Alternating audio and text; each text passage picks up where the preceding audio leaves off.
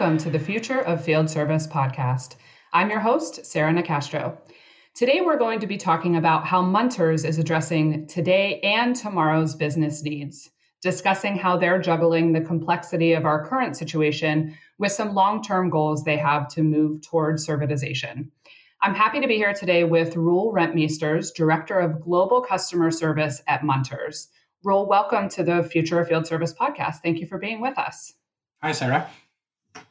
So, can we start by can you just tell our listeners a bit about Munters business, about your role, and, and anything you want to share about yourself? Sure. So, I work for Munters. It's a Swedish company. Um, we are a leader in energy efficient and sustainable air treatment solutions. So, that's about humidification, dehumidification, cooling, heating, etc. Uh, it's mainly towards industrial and agricultural sectors. sectors.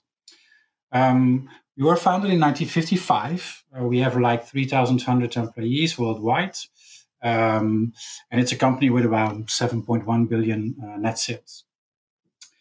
Um, myself, I'm, I'm Roel Rentmeesters. I'm Global Customer Service Director. Um, in my role, I take care of all the technology, the processes, the tools, uh, and the people in order to in, in, inside the global services organization. So really, the services part and how we can mature our organization. Perfect, perfect. Now, prior to COVID 19 hitting, um, you had a very pragmatic roadmap in place to move the company from more of a traditional service approach to outcomes based service. So, before we dive into you know how you started to tackle the challenges that have come up you know let's talk about your overall recognition of sort of where the industry is heading and how munters you know needs to evolve as servitization takes hold. Yeah it's a, it's a very good point. So we are a real uh, manufacturing company. So we have plants all over the world where we create our devices and we were a product seller. Uh, that was our, our basis. Um, but the market is changing. The market is demanding that we offer more than just a product and the services that we were delivering around our products were mainly you know on-site visits the commissioning uh, maintenance uh, we do on the devices uh, break and fix uh, to fix etc um, but our customers want more. Um, and servitization is actually exactly the route we are going into. It makes that we need to think about ourselves. We need to look into the way we have been delivering service the way our service organizations are organized the processes we have the technology we're currently using and so in that roadmap, we were looking into new technologies to help us in this servitization. And that's where I was looking into remote uh, assistance, um, mm-hmm. which could be the next level from on-site, pure on-site visits. Huh? Um, so that I think this solution is something that could help us in this in this journey. Absolutely, and and I think it's just important to acknowledge um, both to acknowledge the the insight that Munters has had um, and and the recognition of the shift towards servitization, um, just for the sake of giving the company credit for for having that recognition. But it's also important for our audience to understand, you know, in the context of today's story, both discussing how you're handling, um, you know, the the challenges of the pandemic but also how that sets you up essentially to um, to further your goals toward servitization, which you had already you know identified as the journey that that you were on before everything changed. Um, so that's correct. It's just it's just important because I think that you know more and more companies are um, on a continuum, if you will, of recognizing that that is the future of of service and and and you know the future for manufacturing organizations. Um, and and determining how to get there right? It's not something you can you know better than i do. It's not something you can snap your fingers and accomplish. It, it is more of that pragmatic roadmap you know? There's this this ultimate goal, but there's a lot that goes into getting there, both from the process standpoint, the business model, the technology adoption, and and so you were on this journey, and then COVID nineteen struck, and and that has changed everything for everyone and every business. Um, and and Munters reacted very quickly uh, to deploy remote assistance technology to help you, you know, in, in the in the near term to help you react to these new circumstances and and to really promote business continuity. Um, and and then we'll talk later about how it also helps you toward that that more ultimate goal. So let's talk about a couple different points. First, how has COVID nineteen impacted Munters operations? It has a huge impact. I don't think we could foresee it how big that impact would be. As it started off in, in China, we could see that our local organizations in China had to adopt very quickly to that situation. Um, so they had to implement their measures, and then you could see that lockdowns were coming. Uh, our technicians could no longer visit our customers. Customers were a little reluctant to invite foreigners on their premises, on their sites. Um, and so, very quickly, the, the local organization in China had to see how they could respond to that. And they already started looking into can we do something remote? Can we call our customers? And so, as soon as it started hitting Europe, and it became very obvious in, in Italy with a, with a very uh, fast increase. I was in Italy at the time when it started, uh, together with our president, uh, Peter Giesel. Um, and, and so we, we saw it coming. We saw that um, our technicians were in, in their homes, not being able to go out anymore, customers not being able to be visited anymore. And so we needed a fast, fast reaction, a fast response to that. Yes. And, and I think that it's also important to note that quick recognition of of the circumstances and then you know the um the the way that Munters was able to to act fast to to address that. You know, you you didn't wait too long or think too hard about um, what to do next, right? So, and, and part of that, as you had mentioned, is you were already looking into remote assistance as an aspect of you know the the path to servitization. Um, so so you had some some knowledge of the technology. It was something that you knew you would you would um, probably deploy at some point. But when and how did you sort of recognize that prioritizing that specific tool would help immensely in this time? It, was actually when we were in Italy. Yeah? So when, when my own technicians in Italy were at home, could not move out anymore. Um, and our customers were still asking, yeah, but um, we have critical operations. We are working in pharmaceutical companies and in, uh, in hospitals, etc. And so we, we still needed to make sure that our equipment is up and running. And mm-hmm. when there was an intervention required, that we could do that as much as possible remotely. So Italy was our first country to uh, implement this with a success, I would say, during a test uh, phase. Um, and it was it was both from a customer perspective and a technician perspective, they really liked the solution. Um, it provided us that we, it made that we could not only react to customers, but also proactively re- respond to customers or towards our customers by offering them visual inspections, um, by offering them uh, to, to help us come to a solution or a proper Okay, good. And and so for for those that maybe aren't familiar, let's talk a little bit a little bit about remote assistance. So um, you know, let's let's talk about some of the specifics about what how does the technology work? What does it enable? Um, and and how were you able to move from that recognition of boy, this would really really help us right now to putting it in place? Yeah. So so I, I saw it a couple of years ago for the first time when I was in some field conferences uh, in Amsterdam, etc. And I really started liking it when I was in Boston at the IFS conference. Um, there, I could see an integrated solution where, from your field service management uh, system, you could perform such a, a connection. So, calling your customer, offering him to use their device to see what they are seeing, and even through reality, intervene in what the customer is seeing, so to guide him etc. Um, I, I, started liking that in, in Boston, so I put it on my roadmap for 2020 to be implemented. And so the way it works is really, really very intuitive. You make a connection to the remote device of your customer, could be a tablet, could be a mobile phone, as long as it has a camera. Uh, you send him a text message, him or her, uh, that he needs to accept. And so uh, that's the way you establish the connection. There's no mm-hmm. app that needs to be installed from the customer side. Um, so it's it's open to everybody. The customer can accept it or decline it as he wants it.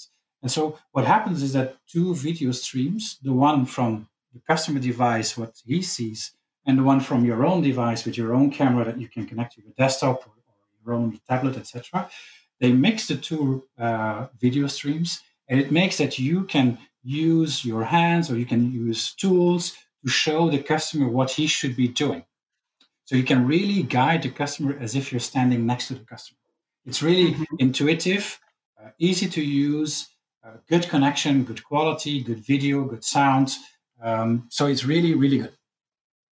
Good. And I, so I think the user interface is a really important point. Um, but the other thing that I think is is is really um, important to mention about this story is is how quickly you were able to bring this to market. So, can you talk a bit about the the time frame from recognition that this would be very helpful right now to piloting to to the deployment? Yeah, so so we saw it in in, uh, in in October that we would use this in the future. We didn't think it would be very broad. In the first instance, we were thinking of using it mostly internally first, um, where expert technicians could guide younger technicians that would be out in the field. Um, and so to start with a small scale and then build it up as we see that our technicians are getting used to it, uh, and then we can go to market with this with this model. Um, but as COVID was hitting us we started larger possibilities. So um, I contacted IFS on around the 6th of March to check with them um, if I could get some test licenses already. Um, and when I said some test licenses, I don't mean one or two. Um, I wanted my entire field force in Italy, which is five people, and then quickly followed by Spain, to be able to test it live in their environment. Um, and so for about two weeks, so that afterwards I could come up with a report to say, yes, I like the solution, it's feasible, it suits our needs, uh, and then I can do a deployment. So IFS responded very quickly with this. We got 30 licenses that we could use for two weeks um, to, to, test, to, to test a solution. And after two weeks, we signed up. We signed up for 200 licenses. And within two weeks, we deployed those 200 licenses. So now we have 23 countries live, 200 technicians that are using the solution. And we are also looking into other departments like R&D and operations, so our factories, how we can support them. Because the travel ban is not just for our technicians going to our customers. It is also for our internal people not being able to travel to other plants, etc. So we're now Absolutely. using the solution uh, beyond field service. Yeah, so there's there's two really important points there. I mean, the the first is, you know, I think for a technology to have um, relevance in in our current situation, you know, the time to value needs to be pretty fast, right? Um, you know, something that that is going to take months um, months to deploy or or involve some some really complex training, you know, it is just not going to hold much appeal right now because everyone needs help um, in in the immediate term term, right? So um, I, that's an important point. And and the other point you brought up, um, I think, is important to um, emphasize as well, which is you know the title of this podcast is obviously future of field service and and um, you know we're talking about how this technology is used by the field technicians to allow them to continue to service customers remotely um, but to your point that you know there are are many applications for something like remote assistance. Um, you know, I know when you and I spoke last, we had discussed the fact that you were putting a new production line uh, into operation at, at, one of your manufacturing facilities. Um, and the idea came up of, of using this since you can't send experts on site to um, to assist with that process. You know, using this as a way for them to essentially be there without without being there. Um, and, and you also mentioned R and D. So uh, I, I, just wanted to point out for our listeners, you know, field service is is obviously the bread and butter of what we do, but there are a lot of applications for this within manufacturing and, um, you know, even beyond. Um, so uh, I do want to touch real quick on on that. Um, I, I, know that your field technicians are are using uh, the remote assistance tool with the devices that they had already had in use. Um, I think you were looking at smart glasses for use within the manufacturing aspect. Is that correct? Yeah. So we started it there to test it because when you produce a machine, it's big machines, you need your two hands to work. Yeah? Field technicians eventually will also need their two hands. The solution allows you to use a camera, but it means that you will have to hold that camera. Um, if you use your smartphone or your tablet, you're holding it, so one hand is taken. Um, mm-hmm. We checked if we could use smart glasses, and there is a, a good solution for that. Um, there's multiple smart glasses that can be used with this solution, um, and we tested it in Czech uh, Republic, and it works really well. So it's a, it's a high definition glasses. There's a camera attached to it, we even with, with pocket light attached to it, a little screen, um, and so this solution is uh, installed on the smart glasses. So somebody is remotely connecting to the smart glasses, and you can see everything that the person is seeing using those glasses. Uh, and he sees what you want him to do. So you the guidance with the hands and the tools. Uh, he can see on his small small monitor. So it's it's a brilliant solution. Good, good. Um, so I think it's imp- really important to drive the point home of how much of an impact acting quickly and nimbly has made. Um, can you talk a little bit about how this was made possible at Munters? I know, you know, this is a, a an area that a lot of companies struggle with, um, even prior to the current situation. You know, is just being agile and and acting you know smartly but quickly um, to take action on on opportunities so um, how how were you able to do that at munters i think it's it's twofold. You know the fact that it is a solution that is really not just for today but also for tomorrow um, that helped if you have a president who has vision and knows that new technologies is what can help you in the future and, and move on. Um, when you connect the two dots by saying an immediate need as well as a future need and a solution that answers to both, um, he was the one who actually drove me to go faster, much faster. And so it means that you, you, you need somebody who knows what it is and can bring it inside a company. And you need your sponsors on executive level that can say, yes, an immediate lead, go. And that is, I think, what was the, the luck. I got a, a, a little joke that sent to me uh, that said, "What made you that you could implement new technologies? Was it your CEO? Was it your CTO? Your CIO? Or was it the C from COVID?" Actually, in this case, it helped. Hmm. Yeah, that that's a really good point. Um, but I want to go back to what you said, which is the fact that it helps now and later, right? So you know, none of us can predict um, when or how the recovery from from this pandemic will begin. Um, but but whenever and however it does, this tool is something that can evolve from you know something you're using now for business continuity and and something that's enable you to continue to to serve your customers um, in in this crisis to something that will help set the stage for your servitization success. So can you talk a little bit about, you know, I, I, we're not trying to predict the future here, but but whenever that recovery begins, um, how do you see the the use of this technology evolving? Yeah, we need to go into outcome based service. For us, that's clear. Huh? Um, it means that that what you sell around your box, maybe with a leasing concept, um, could mean that if you guarantee uptimes, 99% humidity at this level uh, all the time. Um, it means that if ever something would happen, you need to be able to respond very, very quickly and as efficiently as possible, not just from a cost perspective, but also from a speed perspective.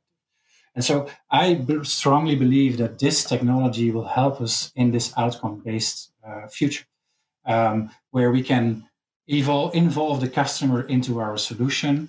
Uh, we can learn ourselves from this solution. Um, we can use it internally to in, in an effective way by hiring technicians that can be supported remotely, whilst now we maybe have to send two technicians. I can see that we will be able to reduce our travel costs um, because we can use it internally without having to take flights, etc. So mm-hmm. this is something that will help us uh, in our efficiency and effectiveness, and it will also allow us in our net sales because it allows us to create new offerings that we currently can't offer. Yes, absolutely, and and having that vision um, is is really important to setting the stage for your future success. So even though we we don't know, you know when all of those things will become feasible or or possible um, you know given the current circumstances you know uh, it's just it's impressive that you guys have recognized the need to act fast and and deploy a, a tool that can help you survive this time but that will also set you up for the next phase of, of service success within the organization once we start to rebound so I know it's really difficult for a lot of companies that are navigating this this challenge to think ahead. You know, I mean, it's really hard when you're faced with the burden of of the crisis um, and determining how to how to best manage manage it. To also think about how to prepare for whenever and however we come out of it. But it is important, I think, to try and balance that perspective because, you know, um, when whenever that rebound does happen you know there is going to be a lot of demand and and things will have changed and companies will need to be prepared to to act fast and you know it's um it's really good that that you guys are are keeping that balanced view of you know how do we use this right now to help us um, keep our our business going but how do we how do we see this evolving to something that will help us um, meet the demand of, of the rebound and grow into you know the servitization journey so yeah. definitely um, commend you and and munter's leadership for having that vision and working so hard to to manage both the now and uh, the future um, Thank you. i wanted to talk yeah of course uh, i wanted to talk just quickly about um, you know you and i uh, have have talked a couple of times about you know what Munters is doing right now and and what the path is going forward. And and I've been having a number of conversations with other folks in the service community that are you know um, facing their own set of challenges presented by by this crisis. Um, and and while you know it's clear that this entire situation is is horrific. Um, you know, there's there's always some silver linings to to any storm, right? Um, and and a couple you know related to to your story and and other stories that i've i've noted are you know i, I think that one is just the connection um, you know and, and the way that the community is coming together to stay connected to to stay in touch to learn from one another um, and so just having you make yourself available for for this conversation on the podcast is is a part of that. So thank you. Um, but uh, you know it's it's also i think interesting um, in in a positive way how this situation is um, is making companies that maybe weren't so open to change um, think and act differently you know out of necessity. Um, because you know whether it's dragging your feet a bit on digital transformation or or whether it's um, you know uh, just deprioritization right? I mean you, you just get wrapped up in the in the current day and, and don't have time to get to the future stuff or you know whatever it is i think in many ways the situation is acting as an accelerator for digital transformation for organizations because you know they they need those tools to to continue business um, and i think um, the other aspect of that is it's it's changed how companies have to manage change management. You know, I know that even with remote assistance specifically, we've seen, um, you know, some pushback from um, specifically older workers that, you know, are so used to doing things the way they've always done that they're a bit resistant to a tool like this. Whereas now, you know employees are are embracing the opportunity to to continue working and continue serving um, their customers and and so they're you know, welcoming it with open arms rather than um, resisting it. So I'm just curious what you think of those themes, um, if, if you've noticed those or if there are any others that you've picked up on. I actually agree with everything you say. I could I could see that the journey of servitization is not an easy journey. Planning it, what you want to do, when you want to do it, the investments you need to do to get there, it's not an easy thing to do. Um, this situation made that we had to prioritize maybe stuff that maybe we should we didn't plan to prioritize before um, and lucky lucky we, we, did you can see that now people are working from home. Many people are working from home. Um, and so even companies that don't have a home working policy now had to adapt to it. And it's something that will change, something mm-hmm. that will stay as well. Um, for technicians, not being able to go on the streets towards their customers with their screwdrivers in their hands um, and being used to doing only on site visits, for them now, they also have to adapt. You're absolutely right. But they have I can see that our technicians they often have a connection with their customer. It's often the same customers they see. They have a, they know the, the person on the other side, and now they can't go. So they still need to be able to do that interaction. And the second thing is for us, the finding of technicians is a challenge. It's not easy. Everybody wants our type of technicians, and they're not thick. So um, the technicians now can serve as mentors, can help younger technicians that are not don't have the experience that they have. They can guide them a little bit, um, and so I can see that that there is an embrace of this technology. I can also see the other thing. I can still see the countries that are less impacted by coronavirus and where our technicians are still free to travel. That there they still wonder a little bit about this new technology and what it's going to bring for them because it is a hmm. change in business model. It is a new thing. It is not the same thing. And so um, it will. We are building a service offering around it as well. We are not saying that this technology can replace going on site because we mm-hmm. still need to measure, we still need to do certain things on site that we can't do remote. But it's an add-on to the way we deliver service right now. Absolutely, and and those are really good observations. Uh, you know, hopefully, um, those situations where you know the technicians um, are still a bit skeptical. You know, some of the folks that are using it and and seeing how it works and and the simplicity and the value. You know, you can call on them to help um, communicate that um, when when it you know it is the right time. So very good, very good points. Um, and and so again, you know, I, I, really appreciate you being here and and sharing the story. Um, last question for you is, you know, what advice can you share with with our le- our listeners on, you know, what you've learned from from managing this situation, and and and maybe anything you can share for for their consideration. What I would say is. Um, there is technologies that don't take years to implement. There is things that can go really, really fast.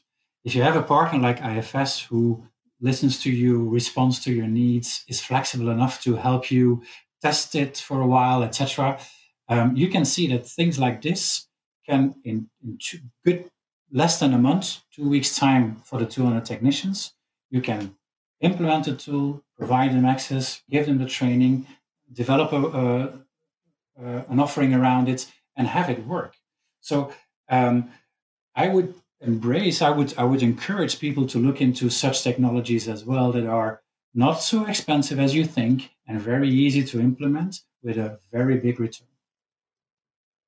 Absolutely. Um, you know, that in and of itself is a really good point, right? Because I think that, um, you know, there's there's the whole concept of start where you are, and I, and I think sometimes um, you know just based on the conversations i've had with with service leaders sometimes all of the options all of the choices are just overwhelming you know and, and that can cause a bit of analysis paralysis right and and um, i can see how that could be compounded in a situation like we're in because there's there's so much extraneous stress that that typically doesn't even exist right? So hmm. it is a good point that it, you know it can be difficult to analyze all of the options but but it is important to know that there are options that are not overly complex that can really help right now. And and maybe you know um, following the example that that Munters has provided in in really acting fast and learning as you go and and starting with with a